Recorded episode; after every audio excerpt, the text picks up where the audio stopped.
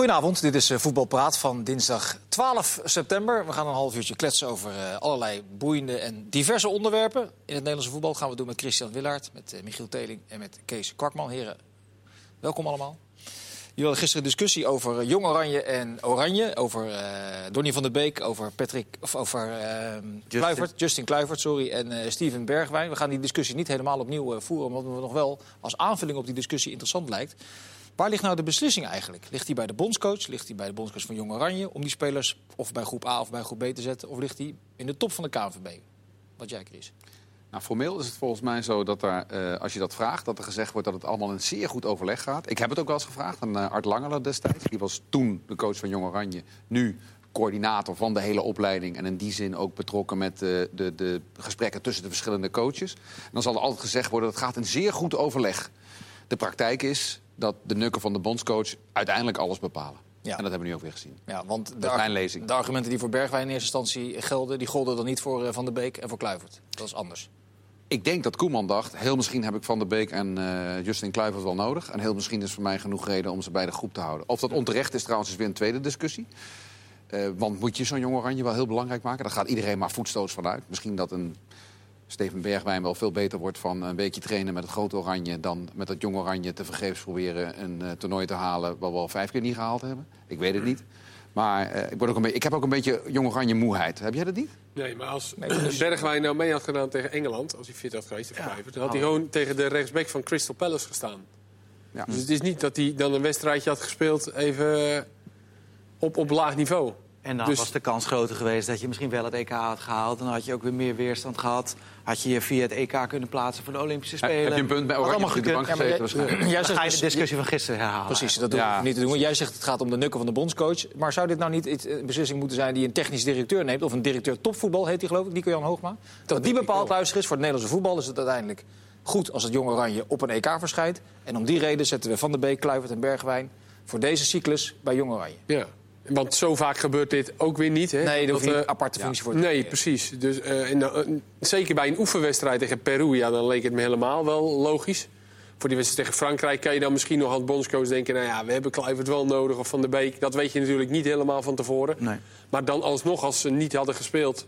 Ja, hadden ze de dag erna naar Jong Oranje gekeken. Had niet ideaal geweest, maar dat wel gekund, ja. Er is voor beide denk ik wel iets van te zeggen. Van der Looy zei nou, ik wil het liefst gewoon met de groep waar ik tien dagen mee werk daar wil ik ook die wedstrijden mee spelen. Want wij doen besprekingen, wij hebben trainingen, tactische trainingen. Dus we doen alles met die groep. Dan is het best wel vervelend als dan een dag voor de wedstrijd ineens er twee jongens komen.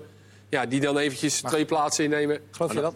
Ja, dat, ja, dat geloof ik wel. Want dat geloof ik wel. Dat vind ik opvallend, want hier hadden het gisteren met z'n vieren over. En toen waren we alle vier eigenlijk over eens van... ja, goede spelers die zoveel beter zijn, zoveel toevoegen. Ja, maar als zij erbij nemen. Ja, maar goed, als zij op een gegeven moment deze beslissing al hebben genomen, is het logisch dat dit gezegd wordt. Ja, maar Kees, er is toch geen spelersgroep die er bezwaar tegen heeft als er twee goede aankomen lopen, jongens, wij gaan meedoen. Dat de rest van de spelers zegt, ja, wat, uh, liever niet. Dat geloof nee, ik echt goed, helemaal niet. Dat, dat, is uiteindelijk wat we, wat we gisteren hoorden bij, uh, bij Jong Oranje. Maar, ja, maar verstoort dat het proces? Uh... Nou, dat geloof ik niet. Nee, joh. Dat geloof ik niet. Nee. Maar wat vind jij, Michiel? Had uh, Hoogma hier uh, de uh, Jong Oranje bondscoach en de bondscoach moeten overroelen als hij dat echt vindt, dat, dat het op zijn bordje ligt? Ja, maar dat zal hij misschien niet doen. En, of niet mogen? Kijk, ik vind de hele discussie moet, moet eigenlijk gaan niet zozeer over... Tuurlijk, het is interessant, die, die spelers hadden bij Jong Oranje mee kunnen doen... maar de discussie moet eigenlijk gaan over het feit dat we in, wat is het, in, in negen jaar zes coaches hebben gehad bij Jong Oranje. Ja. ja dat kan toch niet waar zijn? Nee, dat is wel Stel gewoon een coach aan, een goede coach... Uh, en, en, en zeg, jij doet de kwalificatie van A tot Z... En ga niet halverwege uh, uh, dat vervangen. Dat... Ja. geen ontsnappingsclausules. Nee. Dat kan niet waar zijn. Dan zit je met het Nederlands voetbal, althans met de vertegenwoordigende teams... wel een soort hinkstapcyclus. Het Nederlands A-elftal doet het dan aardig. Jong Oranje stelt zwaar teleur. De ene dag heb je het idee, het Nederlands voetbal zit weer een beetje in de lift. Dan komt Jong Oranje, wat toch als een redelijk behoorlijke generatie gezien wordt. Met zo'n wanprestatie. Zijn we er nou bovenop? Ja, ik vind het wel moeilijk, want de beste van die generatie... die spelen natuurlijk eigenlijk al in, in, in Oranje 1. En ja. Oranje 1. Ondertussen ging de Nations League gewoon door. Wat is eh, de meest opvallende wedstrijd, de meest opvallende uitslag geweest de afgelopen dagen? Ja, ik denk Spanje-Kroatië, 6-0. Ja. Zo.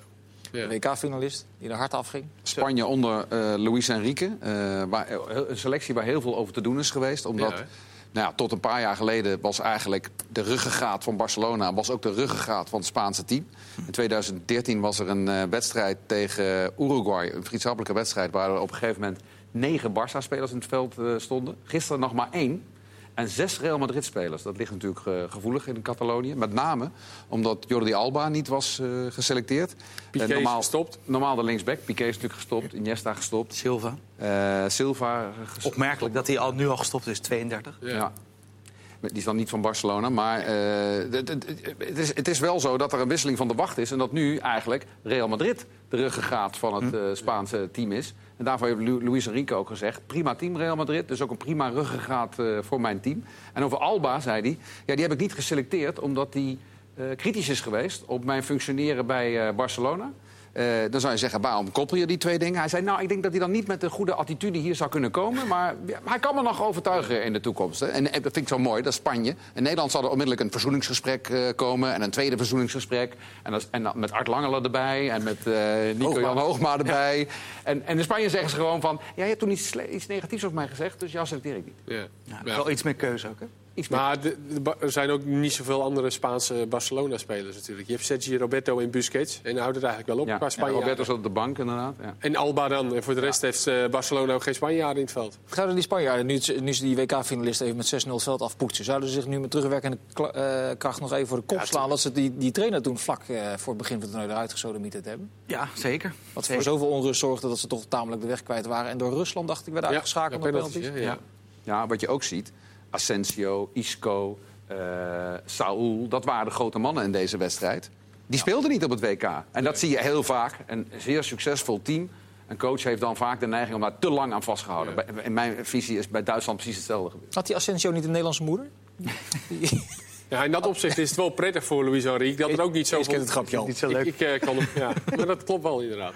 Dat, dat er niet zoveel keuzes zijn. Weet je? Dat hij niet zoveel keuzes hoeft te maken tussen Barcelona en Real Madrid. Dat, op zich is dat prettig voor hem. Anders krijg je natuurlijk heel snel het gezeik. Ja, het is een ex-trainer van Barcelona. En, Nee, maar hij is, hij is een Asturië. Hij komt uit Gijon, dacht ik. ja, Omgeving, hij heeft eh, natuurlijk bij Real ook Hij heeft bij gespeeld. beide gespeeld. Maar in de tijd dat hij bij ideaal. Barcelona zat, zei hij de meest verschrikkelijke dingen over Ja, Real Madrid. dus, hij had echt een, dat echt een, bloed, een bloedhekel. Maar hij heeft de schijn in ieder geval niet tegen nu. Nu hij zoveel eh, spelers van Real heeft. eh. Kroatië miste wel een paar spelers trouwens. Ja. Ja, maar de beste deden mee. Ja, Perisic Ja, deed mee, eh Rakitic deed mee, Modric deed mee. Maar in vergelijking met de finale was de keeper er niet. En Mandzukic niet. En Lovren niet. Die natuurlijk belangrijk is. gestopt, hè? Eh, hoe heet die? De. Frankfurt. Rebic niet. Ja. Dus het scheelde wel iets. Strinic was ook niet bij. Nee. Maar daar is de overgang van een eh, generatie die stopt en een nieuwe generatie die opkomt. Die is redelijk Ja. soepel in gang gezet, heb ik het idee nu. 6-0. het zal vertrouwen geven. En een paar dagen daarvoor hebben ze nog even en passant op Wembley gewonnen van Engeland. Ja, met een controversiële eh, Ja. gelijkmaker die werd afgekeurd door Makkeli. Die kreeg de hele Engelse pers plus de aanvoerder over zich heen, Harry Ja. Kane. Wordt hij er hard van, Makkeli? Hoort het erbij? Wordt natuurlijk als, Ja. als opvolger van Kuipers gezien uiteindelijk op internationaal niveau. Ja, ik denk dat Dat hij gaat dat hij doet, niet redden. Vincent. Jij denkt dat, wacht even, jij zegt hebt twee dingen Ja. tegelijkertijd die tegenover elkaar Ja. staan. Jij denkt dat hij dat al is? Nou ja, ik denk in ieder geval dat hij eh, in Nederland de enige is die in aanmerking komt om eh, Kuipers op te volgen. Van die generatie die Ja, dat skip en ook- hij verhaal. ook in dat, dat, dat kan eh, ook bijna niet anders. Want die, eh, eh, veel van de grote wedstrijden van de laatste periode heeft hij gekregen. En Nijhuis in veel mindere mate. Die misschien dat ook zou kunnen. Nee, ik vind Makkeli een betere scheidsrechter dan Ja? hij. Ja. Jij ook? Nee. Het is een hele andere scheidsrechter, die kun je niet Nee, vergelijken. schei- scheidsrechters zijn inderdaad, ben ik wel met Ke- beter of minder. Is Makkeli Ja. een betere scheidsrechter dan Nijhuis? Of niet? Niet anders, dat, dat, dat kan je bij voetballers zeggen. Scheidsrechters moeten in principe Nou ja, de regels hanteren. Ja, nou, dat- maar dat doet Nijhuis niet Nee, altijd. Nijhuis is wel iets anders. Dat, dat, Daarom vind ik. Makkeli beter. Ja, dat kan. Nee. Dat kan. Ja. Nou ja, ze overdrijft heel soms. Maar over het algemeen vind ik hem echt... eh, afgelopen weekend deed hij keukenkampioen divisie. Eh, Roda. Daar was, ik, daar was ik toevallig bij, ja. Ja, floot perfect. Hij heeft drie keer gefloten. Ja. Ja, maar dat was ook... En één keer voor top. penalty, dat Ja. was top. Ja. Dus het- en, en af en toe zit hij ook wel eens mis dat je echt denkt... nou, nu had je echt moeten fluiten.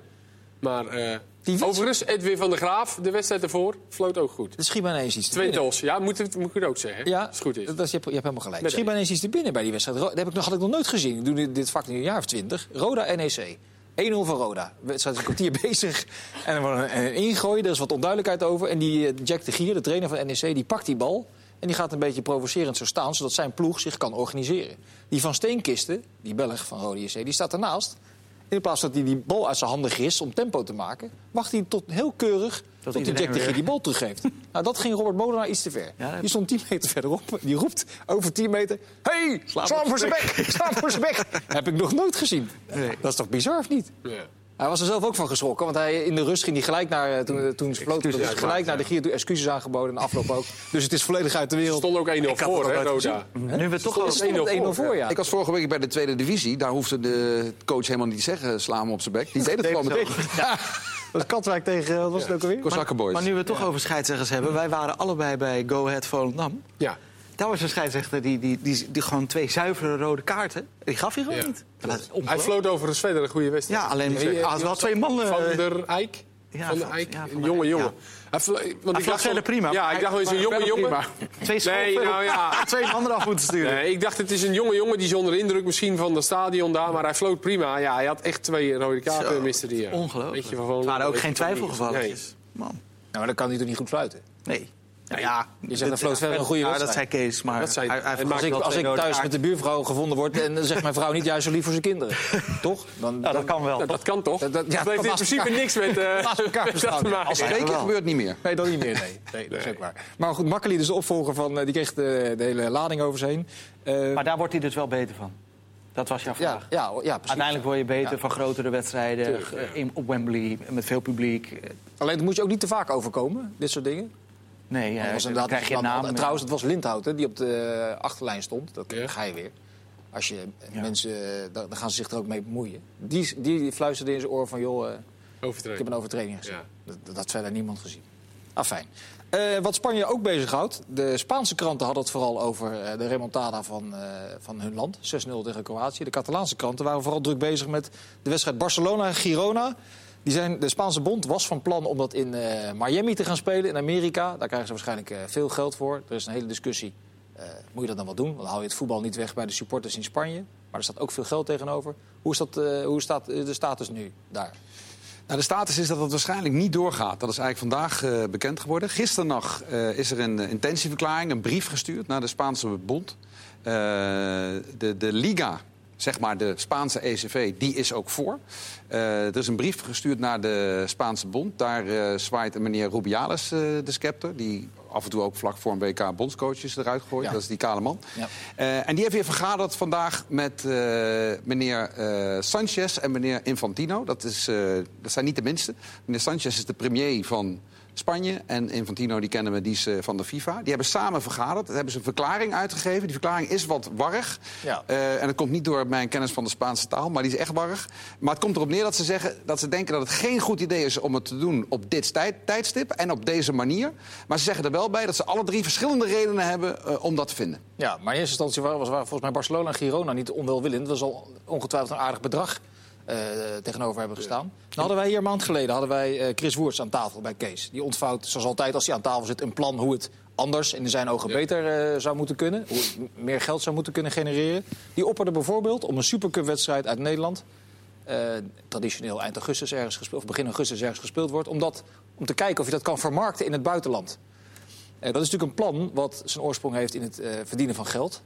Moeten we daar niet wat minder eh, Calvinistisch tegen aankijken en wel eens denken van... nou, waarom als Ajax en Feyenoord een keer de Supercup eh, eh, zouden kunnen spelen... ik noem maar wat, Chengdu, een Chinese stad met 12 miljoen inwoners... als daar een Chinees bereid is om iedere club 10 miljoen te betalen... om dat gewoon te doen. Zeker. Of is dat gek?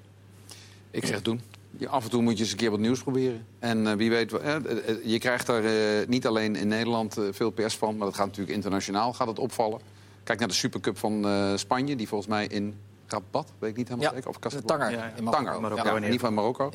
Ja. Dat, Ja, ze de krijgt ook, iedereen de- krijgt dat mee. De, Franse Supercup-finale is wel eens in China gespeeld. De Italiaanse... Maar het is ook wel wat Ja. anders dan een competitiewedstrijd. de Dat vind ik wel Portugees heel in Parijs. Ja, nee, serieus, allemaal gebeurd. Dus eigenlijk ook niks nieuws. Nee, maar toen Woerts dat presenteerde, werd hij behoorlijk afgemaakt op eh, sociale media. Niet alleen daar, ook in, Nou, de, ik de de- commentaren in de krant. Ja. Je haalt het voetbal weg bij de supporters. Wat op zich, die discussie is natuurlijk ook wel interessant. Maar het is Alleen- hij had nog meer ideeën, Ja. toch? Die een beetje... Ja, het ging over de, de competitie inkrimpen, de play-offs uitbreiden. En, eh, maar die, En hij tweette laatst dat Ajax en PSV bovenaan eh, stonden. Dat de competitie, eh, dat ze geen tegenstand hebben. ja. Terwijl volgens mij eh, Juventus staat in Italië altijd bovenaan. Barça en Real staan in Spanje weer bovenaan. Bayern staat in Duitsland weer bovenaan. En Juventus in Italië. Ja, dus ik bedoel, ja, dat gebeurt hier ook. Maar die clubs moeten- bovenaan staan. Die clubs moeten natuurlijk wel gewoon al- alles in het werk stellen om, om geld te genereren. Er wordt altijd gemopperd dat het verschil met de andere grote Ja, maar zo'n wedstrijd zou dat toch prima kunnen. Maar Precies. ik vind een competitiewedstrijd wedstrijd? zoals Barcelona... dat vind ik wel een beetje van de gek, hoor. In, in Amerika. Ja, je kunt het ook een keer proberen. Ja, maar stel nou dat er... eh, China heeft geloof ik 40 steden waar meer dan 10 miljoen mensen wonen. Daar zit behoorlijk wat bedrijvigheid, mag je toch eh, automatisch daaraan eh, vastkoppelen. Stel nou dat daar iemand zo gek is om 10 miljoen te betalen voor Ajax Vitesse. Ja, ik kan het me niet voorstellen. Maar waarom zou je dat dan niet doen? Waarom zou je roomser zijn dan de paus als dat eh, elders wel gaat gebeuren, als dat een ontwikkeling is? Ja, ik, het- ja, Ik ik- speel even advocaat van de duivel. Ja, ja, dat speel ik alle wedstrijden hier in Nederland. Ik vind niet dat je dat, dat. In Nederland zeker denk ik niet. Kijk, in Spanje, want die supporters van Girona die zouden dan eh, Maar- gratis daar naartoe mogen. Sorry, En, dat eh, ik, sorry dat ik je onderbreek. Stel, Vitesse krijgt 5 miljoen euro daarvoor. En die, bes- die besluit om, daarvan, om dat in hun spelersbudget eh, te stoppen. Daardoor kunnen ze betere spelers aan- aantrekken. En de kans dat ze dan vervolgens een Europees hoofdtoernooi halen... wordt een stuk groter. En dat is wel goed voor het Nederlandse voetbal. Ja. Wat vind je van die redenering dan? ja, op zich zou ik het dan wel willen. Maar dan wil ik wel eh, die wedstrijd analyseren. Nou, dan ga ik mee. Dus dan, eh, dus dan ga ik wel mee. Ik vind een competitiewedstrijden moet je gewoon eh, in Nederland afwerken. Je hebt 17 uitwedstrijden, je hebt 17 thuiswedstrijden. Daar moet je niet gaan, eh, aan, aan gaan lopen sleutelen. Maar een supercup of een bekerfinale, vaak op neutraal terrein. Prima, waarom niet een keer proberen? Ja? Ben je het mee eens? Nou, ja, ik ben het eigenlijk met Michiel. Met name zo'n supercup. Dat is natuurlijk een wedstrijd waar we soms ook gewoon nog lege plekken in het stadion zien. Ja, eerlijk met, zijn. met name, ja. Ja, als dat zo is, dan ga ook maar Begin naar het eens. Probeer eens wat nieuws. eh, Trek extra aandacht. Maak extra geld vrij. Kijk, moet ook niet vergeten. In Nederlands voetbal hebben we een discussie... dat de ene club 100 miljoen heeft, of tegen de 100 miljoen... en de andere club die moet het voor 4, 5 miljoen doen in de Eredivisie. Dat verschil is veel te groot. De tv-gelden worden verdeeld dat de grote clubs het meest krijgen. Dat willen we, willen we allemaal aan gaan sleutelen. En die kleine clubs die gaan wel zeuren dat ze geen divisie van 16 clubs willen. Ja, op deze manier kun je misschien in één klap heel veel extra geld genereren... waardoor die kleinere clubs beter worden, aardige spelers kunnen huren... krijgen de grote clubs meer tegen, tegenstand. De competitie wordt er interessanter door. Het is gewoon Nou, een no-brainer. Laten we gelijk een, een eh, onderwerp erbij pakken wat er een beetje tegenaan schurkt. Namelijk eh, de UEFA heeft bedacht, of de FIFA, de UEFA heeft bedacht dat er een derde eh, Europese competitie moet komen naast de Champions League. Die blijft bestaan uit 32 clubs. Eh, de Europa League gaat terug van 48 naar 32 clubs. En dan komt Ja. er een derde Europese competitie. Jij bent erin gedoken. Is dat goed Ja. of slecht voor het Nederlandse voetbal? Ehm, in eerste instantie denk je dat dat is goed. Waarom? Eh, we hebben nu een eh, Champions League met 32 clubs en een Europa League met 48 clubs. Dat zijn er 80. Straks worden drie leagues met eh, 32 clubs, dat is 96. Dan zou je zeggen, nou, dan hebben we meer kans. Dan ga je lezen wat daarachter zit. Nou, er is eigenlijk door... Het is een beetje een schimmig verhaal. Hè? Andrea Agnelli, eh, die is van die, eh, die club, eh, die vereniging van, van grote clubs, de ECA. Die heeft gezegd, we hebben het erover gehad. We hebben in principe groen licht. Alleen de UEFA moet nog de uiteindelijke toestemming geven. Dat gebeurt door het uitvoerend comité. Eh, Rara, wie eh, heeft daar een belangrijke stem in? Inderdaad, ook weer meneer eh, Agnelli. Er komt dus een derde league bij. Alleen hoe die dan precies eruit ziet en wie daar gaat spelen, dat is onduidelijk. De Nederlandse media hebben er verder weinig over geschreven. In Engeland hebben ze wat meer uitgezocht. Het idee is eigenlijk om de afvallers in de kwalificatie Champions League, dus de kampioenen uit de kleine landen, daar te parkeren. Zodat die Europa League gevuld kan worden met zeg maar, de nummers 5, 6, 7 van de grote, grote Dat competitie. die rechtstreeks in dat hoofdtoernooi terechtkomen. Precies. Evertons van deze wereld. En, eh, Exact. Ja. Wat betekent dat voor Nederland? Voor Nederland betekent dat eh, dus dat ten eerste onze nummers 1 en 2 die zich niet kwalificeren voor de Champions League, komen niet in de Europa League, maar, in, de, in de Midget League, zeg maar. Ja. Eh, ja, niet zo gunstig is natuurlijk. dat ook de nieuwe naam, de Midget League? Nou, die heb ik nu niet verzonnen. Maar, en, en, maar, en onze nummers 3, 4 en 5... die moeten dus met de Evertons gaan concurreren... om in de Europa League eh, Ja. te worden. Nou, met, eh, tegen Kairat, eh Trentin en Basel lukt het niet. Dus tegen eh, Everton, Eintracht Frankfurt... En eh nou, noem nog eens een dwars- dwarsstraat Sevilla... eh, zal die nog schuiven dan door naar die kwalificatiewedstrijden, zeg maar. ja, dat dat is Nou wel- ja, dit, is, dit, is, eh, beetje, dat- dit plan is nog heel ja. vaag. Maar daar gaat het op neer. Ze, ze willen eigenlijk uit die gaat Europa League... de, de Kairats en de, en de- en de Victor Pils, nummer die 5... weten ze, die willen ze... Die willen ze naar de Midget Ja. League, Ja. zodat die Europa League gevuld kan worden met de nummers 5, 6, 7, 8 van de grote competities, zodat daar veel meer geld weer mee Maar het is toch gewoon een goede zaak? Ik bedoel, de Europa League wordt sterker, interessanter, leukere wedstrijden om naar te kijken. Dan moeten we als Nederlandse clubs maar gewoon zorgen dat we goed genoeg zijn en dat je er wel in komt. Ja. Ja, ook dat. Leukere wedstrijden. Ze zijn eh, sowieso aan het hervormen, die bonden. Dit is een plan van de UEFA. De UEFA heeft ook bedacht, de FIFA heeft bedacht dat het eh, misschien wel handig is. Beeld kan daarmee vandaag in Duitsland het nieuws. Kees, je hebt het even, even opgezocht. Om eh, de grote clubs te beper- eh, het aantal spelers dat ze kunnen uitlenen per seizoen te beperken. Ja. Hoe, hoe zit dat precies? Het was nog niet helemaal bekend, Chris, van of wanneer, hè? Stond er... eh, Nee. maar dat, dat, Het, dat- het is dat- een verhaal van, van Sportbeeld. Wel in hetzelfde verhaal wat ik net trouwens even over de, de, de datum. Dit gaat over 2021. Dan heb ik het over die derde Europa league. League, Eh, er zijn andere hervormingen die, die eh, de kalender en hoe het voetbal in elkaar zit moeten gaan veranderen, maar die ze voorbereiden voor 2024. En daar zou dit verhaal in passen. Sportbeeld zelf noemt die datum trouwens niet. Maar goed, als je die twee verhalen naast elkaar eh, houdt, dan lijkt het dat per 2024 eh, dat en ook nog heel veel andere dingen wel gaan veranderen. Dat dus grote clubs, of dat clubs niet meer dan acht spelers mogen verhuren per Ja. seizoen. Nou, In plaats zijn we van- dus, eh, In plaats van eh 50, wat City en Chelsea nu doen. Dus Ja. eh, best wel rigoureus. In ene terug naar acht. nou, goede Maar zaak goed, lijkt me. wel een... eh, En waarom is Goeie dat, zaak. maar Michiel, waarom is dat een goede zaak? Nou, omdat ze dan eh, spelers overhouden. Dus, ja, wat moet je dan met een enorme selectie met eh 60 contractspelers, 70 contractspelers, als je ze niet kunt verhuren? Je kunt ze ook niet opstellen. Nee. Dus ga je eh, op een gegeven moment eh, kleinere selecties krijgen. Ja, en dat, moet je, daar moet je naartoe. Het, het Angelino eh, wordt dan eh, nu opgehaald door City voor eh 5 ton bij een Spaanse club. En die wordt nu doorverkocht voor 5 miljoen. Ja, dan wordt hij niet opgehaald door City. Want ze weten al, hij gaat het eerste niet halen. Dus dan wordt hij opgehaald waarschijnlijk door eh, PSV voor 5 ton. En die verkopen hem daarna voor... eh, Het zou voor de Nederlandse jeugdopleiding een goed nieuws zijn, want die Ja. worden ook leeggeroofd. Ja. De beste Ja. 16-jarigen, 17-jarigen, die gaan allemaal naar Arsenal, Chelsea, Liverpool Ja, en verhuren Manchester ze dan City. daarna. Die verhuren ze, Ja. eh, ze kijken het eerst een jaar aan, vaak worden ze daarna weer verhuurd. En dat zou dan Ja. niet gebeuren als je Nee. dat doet. Alleen Nakker heeft een probleem. Die hebben geen spelers Die meer. hebben geen spelers meer. Nee, die krijgen er acht. Die krijgen er precies acht. En Vitesse niet meer. Want eh, waarschijnlijk de beste spelers van Chelsea die wel verhuurd worden... gaan dan niet, maar, niet, niet naar Vitesse, maar naar Ja, dat club. Het valt de laatste jaren mee hè, bij eh, Vitesse. Ja, ja, aantal, eh, eh, Maar als NAC dan met eigen spelers gaat spelen, is wel het voordeel dat je ze ook vaak gewoon het hele seizoen houdt. ja. Dat, en dat is nu maar de vraag natuurlijk. ja, misschien dat ze dan niet de eerste vier wedstrijden met vier verschillende keepers. eh, Bijvoorbeeld. Maar het is jammer dat het pas eh, zo laat eh, dan waarschijnlijk gebeurt.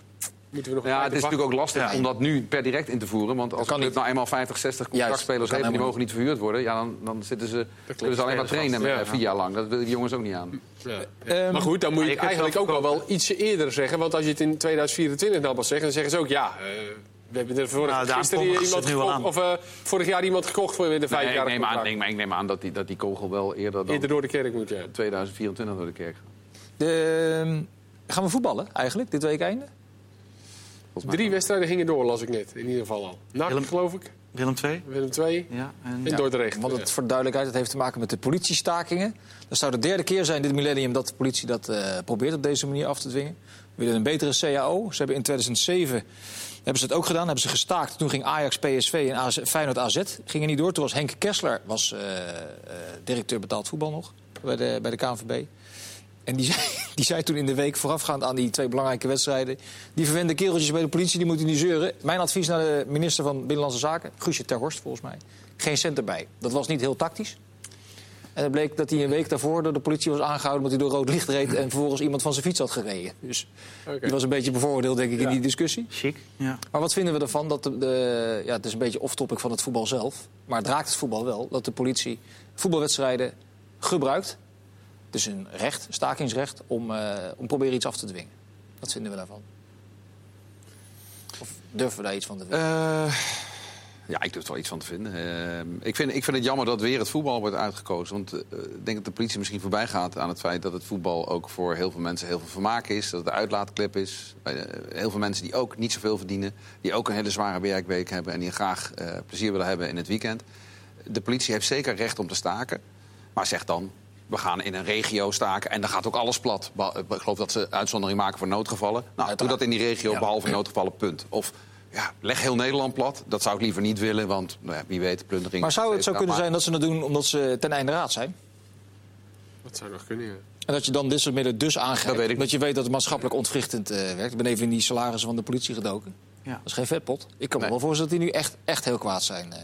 Ja. En dat je dan inderdaad naar zware middelen grijpt. Dat, Ik vraag me wel begrijp af, gezegd ik vraag me wel af hoe heet de soep eh, uiteindelijk wordt, wordt gegeten. Toen destijds, eh, tijdens? Kessler, toen zijn die eh, wedstrijden inderdaad niet doorgegaan. Ik weet dat hetzelfde is aangekondigd bij de Champions League kwalificatiewedstrijd tussen PSV en Bate Borisov. Ja. Toen was er ook even twijfel van, nou, wat gaat er gebeuren? Het is geen risicowedstrijd. Uiteindelijk hebben ze besloten die wedstrijd door te laten gaan. En ik geloof op de middag van de wedstrijddag zelf heeft de Eindhovense politie, politie gezegd... nou, we gaan toch wel rond het stadion enzovoort voor de zekerheid. En eh, de veiligheid staat, staat voorop. Nou ja, daar is de politie natuurlijk wel een beetje voor. Voor de veiligheid voorop eh, laten staan. Zij hebben Ja. het eh, monopolie op, op geweld in Nederland. En daar ben ik helemaal voor. Maar ja, dan moet, dat, dat kun je niet uit en aanzetten. Dat is nou eenmaal de consequentie als je politie bent. Nou, hoe sta jij erin, Michiel? Ja, kijk, het is, het is wat Christian zegt. eh, jammer dat het voetbal eronder moet lijden. Ja, en al- als zij dit doorzetten, dan, eh, dan gaat eh, Feyenoord AZ komend weekend niet door. Nee. En ADO PSV ook niet, heeft eh, de burgemeester van Den Haag al... eh, Ja, maar ja, kijk, het is, het is een heel een pressiemiddel wat ze kunnen gebruiken, hè, wat heel effectief is. En nogmaals, ze staan in hun recht, dus als zij dat willen doen, moeten ze dat lekker doen. Kun jij erin vinden? Ja, ik weet er eerlijk gezegd. Ik vind ook dat je aan de andere kant van het verhaal. Wij zeggen natuurlijk over het voetbal dat dat niet geraakt moet worden. Maar wat. Nou ja, nee, Precies, de beweegredenen van de politiemensen Ik snap zijn- het eerlijk gezegd wel. Ja. Die mensen echt een einde raad. Jij hebt er ook, eh, wat je net zegt, je hebt het even bekeken van hun kant. En misschien is het ook wel logisch. En ja, ik heb er eigenlijk niet echt eh, een mening over. Het zou gewoon jammer zijn. Nee, dat, dat zeker. Zeker Ja. gezien de affiches die op... eh, op ik ga naar AZ Feyenoord zondag. Ja, je nu er wel waarschijnlijk niet, ik ook. mee. Ja. Ja. Ja, we, gaan Heb het je een weekendje vrij? Eh, dan is vandaag definitief geworden dat advocaat bij FC Utrecht eh, aan de slag gaat. Samen met Petrovic als zijn assistent. En eerder in de week werd bekend dat Guus Hiddink naar China vertrekt. om daar de Olympische ploeg richting de Olympische Spelen te krijgen. De heren die veel voor het Nederlands voetbal hebben betekend. gaan dus weer aan de slag. En op de een of andere manier komt het cynisme dan ook vrij snel om de hoek kijken. van waarom gaan ze niet thuis zitten? Dat Nou, willen ze wel, niet. Ik was bij Go Ahead eh, afgelopen vrijdag en toen kwam Leo Beenhakker in beeld. En toevallig was 's middags bekend geworden dat eh Hiddink eh, de klus in China ging doen. Dat advocaat topkandidaat was bij FC Utrecht. Dus ik zei al in mijn commentaar gekscherend... Beenhakker kan ook wel weer een, een club voor zijn rekening gaan nemen. Ja, kijk, de oldtimers die, die, ja, die willen gewoon nog doorgaan. Nou, waarom niet? Ja, maar wat ik zeg, hier wordt het vrij snel cynisch. Over advocaat ook. eh, al zag allerlei grappig bedoelde tweets eh, voorbij komen. Ja, dat was vooral eh, gelieerd aan zijn zijn periode van afgelopen seizoen bij Sparta. Ja. Ja. Maar ik geloof niet dat er in Duitsland iemand, iemand niet. cynisch reageerde toen Bayern er alles aan deed om de 72-jarige, of 73 volgens mij, Joep Heinkes eh, binnenboord eh, te houden. Dat Die zijn laatste klus was wel eh, de triple eh, opgeleverd, volgens mij. Ja. Ja. Dus dat scheelt waarschijnlijk ook. Ja, en, Dat- maar toen kwam zo, zo, terug. Het maar ma- zo is het toch ook? Advocaat heeft natuurlijk ontzettend veel bereikt en gewonnen. Maar zijn laatste klus is Sparta geweest. Daar heb je niet veel, heel veel goede verhalen over gehoord. Ja, dan, dan krijg je gewoon gelijk. Dan is dat het, eh, het eerste wat mensen dan nog herinneren. En, en daar wordt dan over gesproken. En ik, ik snap dat wel. Maar ja, hoe vervelend dat ook is. Ik heb Sparta vorig jaar ook gezien. En vond ze alleen maar eigenlijk slechter gaan. De voetballen. Dan, Maar lag er dan een advocaat Ja, was die niet. spelersgroep gewoon niet zo goed? Ja, maar als je- dat, dat wist je toch ook van tevoren? En dan op een gegeven moment Maar daar gaan heeft hij van zich ja... volgens mij wel heel erg ja, in tuurlijk, vergist. tuurlijk. En dat kun je hem aanrekenen. Ja. En, maar Utrecht heeft zich gewoon als tussenperiode gedaan. Die willen waarschijnlijk, we lazen ook vandaag dat ze eh John van der Brom willen hebben voor volgend seizoen. Nou, die hebben waarschijnlijk een lijstje met kandidaten gemaakt. On- waaronder dan Van der Brom, die, die zijn contract, wiens contract afloopt. En die hebben gezegd, nou, dan doen we een tussenpauze. Ondanks dat het seizoen pas vier wedstrijden onderweg is. hè. Ik vind, ik, vind, ik vind ook als we met z'n allen gaan roepen van ga thuis zitten, daar hebben wij niks mee te maken. Nee. Als er een voorzitter Nee. is van Utrecht die denkt, ik vind die man van 70 een goede trainer. En die man van 70 denkt, kom leuk, ik ga lekker trainen. Daar hebben wij er niks mee te maken. Die keuze is aan hun. En volgens mij geldt ook nog, bij voetballers zeggen we altijd, ben je goed genoeg, ben je oud genoeg? Nou, ik denk dat bij trainers geldt, ben je goed genoeg, ben je jong genoeg. Zeker. Ik vond eh, trouwens, ik, heb, ik, zat, ik hoorde op de radio een interview met Guus Hiddink. Toen vroegen ze, hoe, dat- hoe ging dat nou? Hoe is het nou eigenlijk gegaan, dat contact met die Chinese bond? Hij zei, nou, eh, ik was eerst nogal sceptisch over dat plan, maar ze bleven maar komen. En ze stonden voor de deur en toen hebben ze het nog een keer uitgelegd. En alles wat ik wilde, ja, dat, eh, daar gingen ze eigenlijk mee akkoord. Dus toen heb ik ja gezegd. En daarna ben ik gaan kijken. toen is hij zich rosgeschrokken van het niveau van die ploeg. Had hij wel gelijk videobanden van de, de lichting daaronder bekeken. Daar zaten er wel een paar aardige spelers tussen.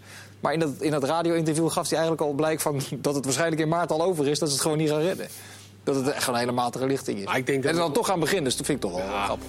Ik, bij advocaat heb ik dan nog wel Utrecht. Weet je, zou ik, is hij begonnen ook volgens mij, wat was het? Als, eh, Geëindigd als voetballer. Ja, geëindigd als Ja. voetballer. Ja. En in Nederland, nou, mooie club natuurlijk. Nou ja, voor hem ook gewoon mooie nieuwe uitdaging. Maar dan naar China gaan, Hiddink, dan heb je 500 miljoen op de bank. Ja, en naar China. Ja, Laat hem. Ja, ik, ik, zeg- Ik denk, denk Hoe ik erover denk. Doet? Ik denk niet dat ja, denk je, het ook. waar, waarvoor doe je het dan?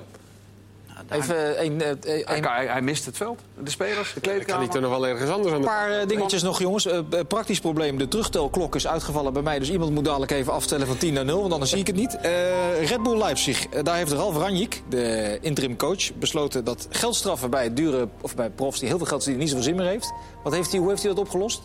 Rad van Fortuin, toch? Ja, Rad van Fortuin. Met allerlei straffen erop. Met allerlei Oh, straffen. die gaat- eh, drie dagen in de fanshop moet- werken. Dat, Dat moet in Nederland ook. Ja, ik wil eh, een club die dat gaat invoeren. Ja. Ik denk dat ze bij Volendam dat liever geldstraf hebben, of niet? Nee, precies. Gewoon liedjes zingen, dat soort dingen, schoonmaken. Maar het is eigenlijk gewoon Co-Adriaanse uh, paaseieren zoeken, maar Ja. dan eh, Ja. maal acht. Ja, precies. Ja. Dat is een goeie. Nou, leuk. George W.A. nog gezien, 51 jaar, nog even aanvoerder. Hij is president inmiddels van Liberia. En zwanger.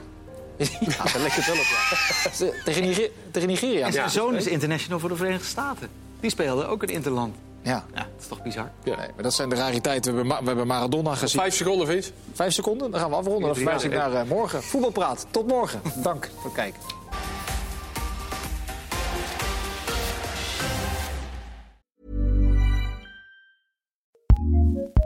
ACAST powers some of the world's best podcasts.